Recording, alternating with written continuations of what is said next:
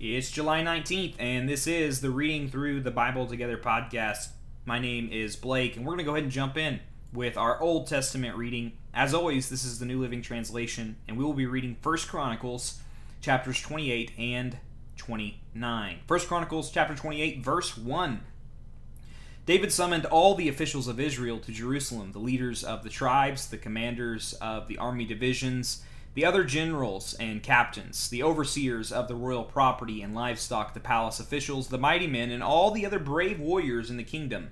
David rose to his feet and said, My brothers and my people, it was my desire to build a temple where the ark of the Lord's covenant, God's footstool, could rest permanently.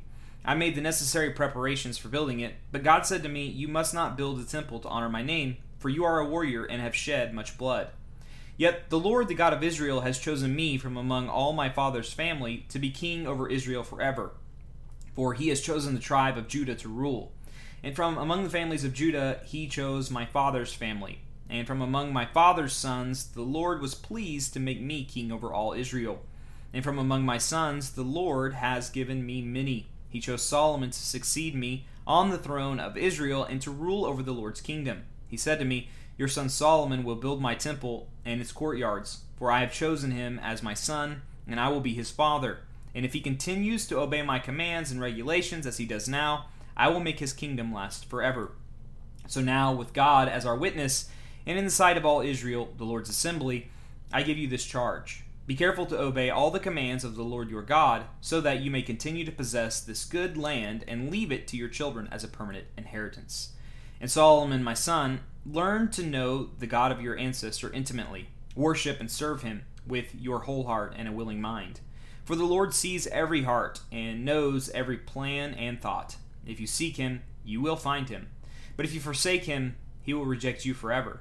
So take this seriously. The Lord has chosen you to build the temple as his sanctuary. Be strong and do the work. That really stands out to me. Be strong and do the work. I don't know who that speaks to, but speaks to me. Whatever the Lord has called you to, be strong and do the work. Be strong and do the work. That's going to repeat in my mind all day, and uh, I'm sure I'm not the only one who feels that way. What has God called you to do? And I know people are coming at you, things are coming at you. Be strong and do the work. Verse 11. Then David gave Solomon the plans for the temple and its surroundings, including the entry room, the storerooms, the upstairs rooms, the inner rooms, and the inner sanctuary, which was the place of atonement.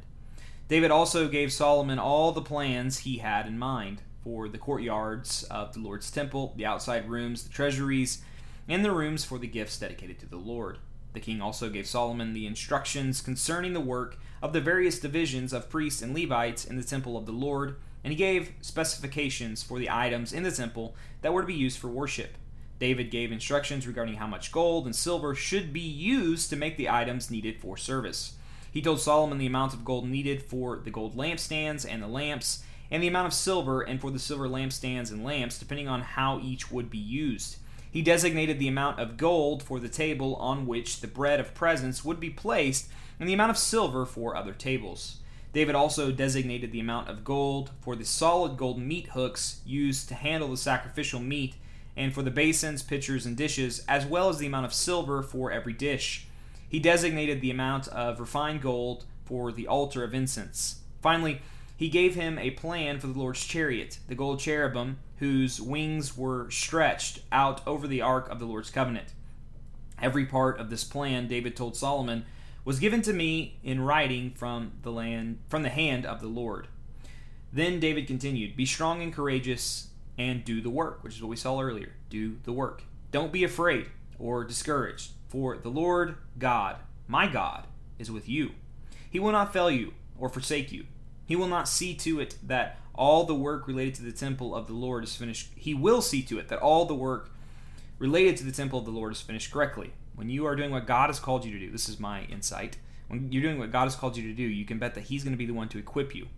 And that, that's it's a really amazing feeling. Like I'm a church planter. I'm planting uh, Ascent, and yet I it gives me courage to know that if this is God's will, it's going to happen. It's God working. So yeah, I, I do hard work, but I can trust that God's not going to fail me or forsake me. Uh, he's not going to fail or forsake a Ascent because He loves it more than I do. So it's a really amazing feeling when you're in God's will and you're allowing Him to, to build in and through you. Verse 21 The various divisions of priests and Levites will serve in the temple of God Others with skills of every kind will volunteer, and the officials and the entire nation are at your command. That concludes chapter 28. Moving on to chapter 29, verse 1. Then King David turned to the entire assembly and said, My son Solomon, whom God has clearly chosen as the next king of Israel, is still young and inexperienced. The work ahead of him is enormous, for the temple he will build is not for mere mortals. It is for the Lord God Himself. Using every resource at my command, I have gathered as much as I could for building the temple of my God. Now, there's enough gold, silver, bronze, iron, and wood, as well as the great quantities of onyx, other precious stones, costly jewels, and all kinds of fine stone and marble. And now, because of my devotion to the temple of my God, I am giving all of my own private treasures of gold and silver to help in the construction.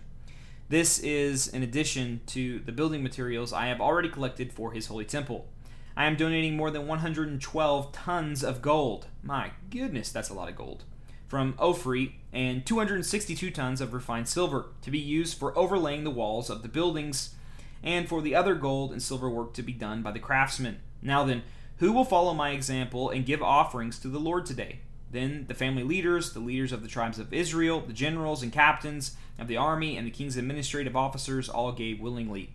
For the construction of the temple of God, they gave about 188 tons of gold, 10,000 gold coins, 375 tons of silver, 675 tons of bronze, 3,750 tons of iron. They also contributed numerous precious stones, which were deposited in the treasury of the house of the Lord under the care of Jehiel, a descendant of Gershon. The people rejoiced over the offerings, for they had given freely and wholeheartedly to the Lord, and King David was filled with joy. Then David praised the Lord in the presence of the whole assembly.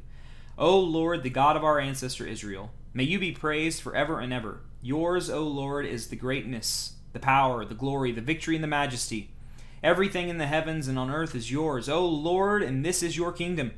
We adore you as the one who is over all things. Wealth and honor come from you alone, for you rule over everything. Power and might are in your hand, and at your discretion people are made great and given strength. O our God, we thank you and praise your glorious name. But who am I, and who are my people, that we could give anything to you? Everything we have has come from you, and we give you only what you first gave us. We are here for only a moment visitors and strangers in the land as our ancestors were before us.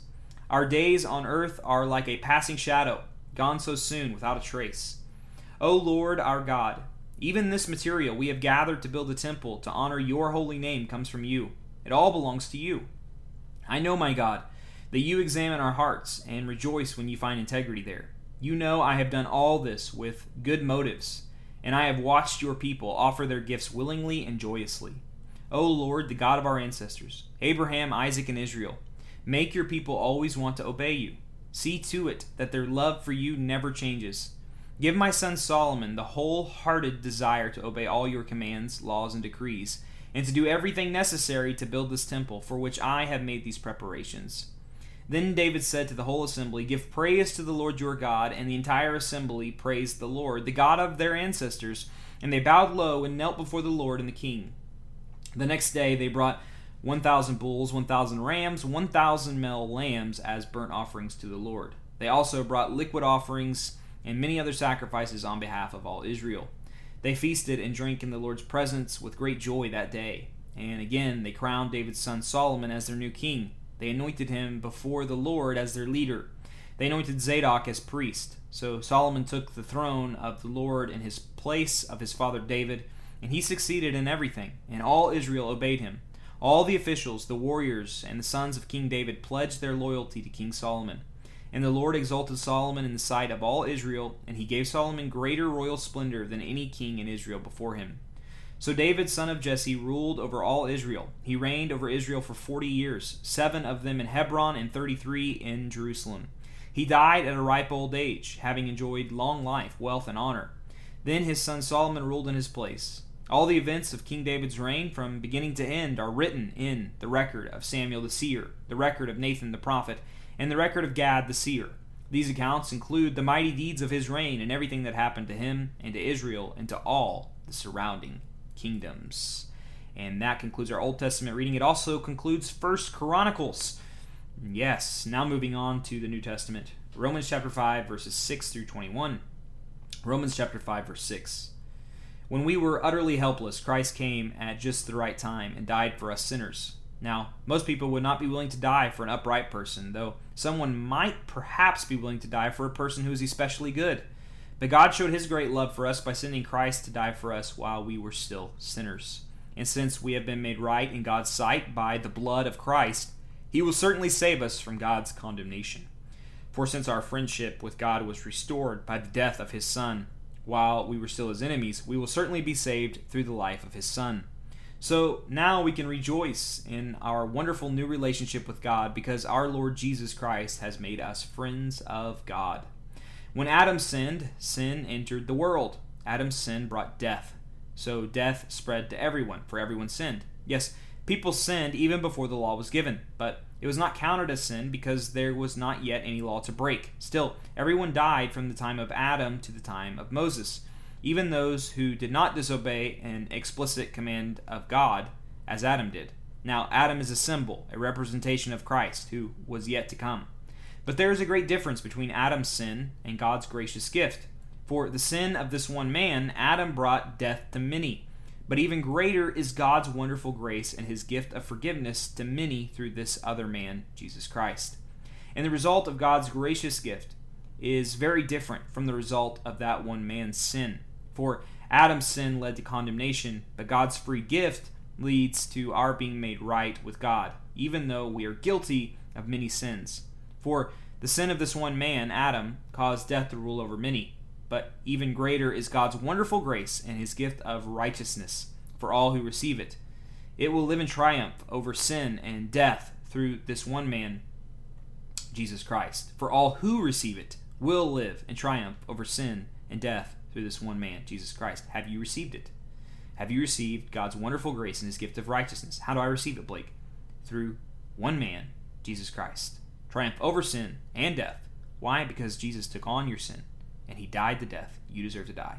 And he gives you the righteousness only he deserves. Verse 18. Yes, Adam's one sin brings condemnation for everyone, but Christ's one act of righteousness brings a right relationship with God and a new life for everyone.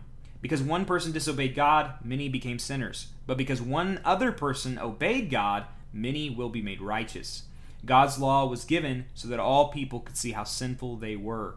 But as people sinned more and more, God's wonderful grace became more abundant. So, just as sin ruled over all people and brought them to death, now God's wonderful grace rules instead, giving us right standing with God and resulting in eternal life through Jesus Christ our Lord that concludes our New Testament reading. Moving on to our Proverbs of the day, Proverbs chapter 19, verses 18 and 19.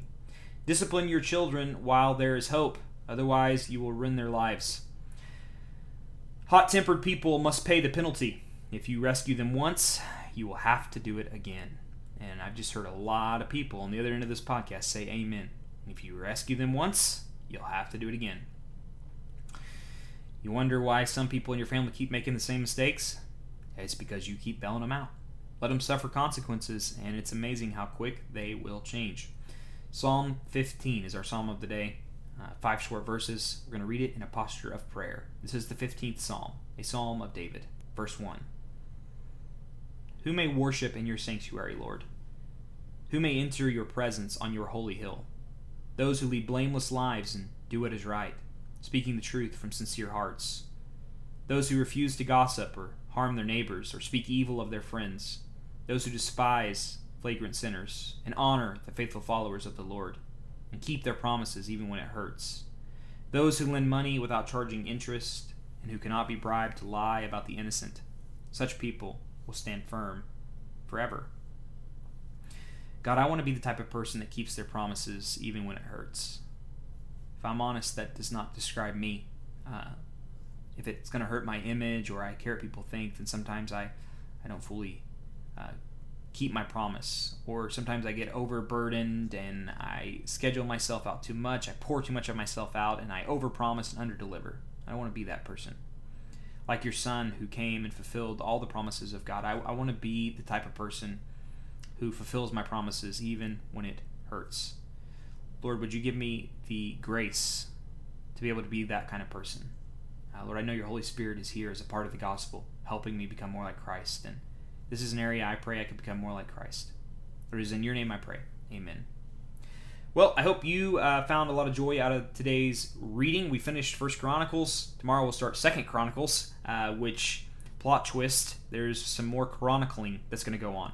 Uh, but as we conclude, I hope that uh, you, you, will share with me uh, your thoughts from today's reading, what stood out to you, uh, what God is showing you through the reading. And as always, I hope to see you back here tomorrow as we continue our journey reading through the Bible together.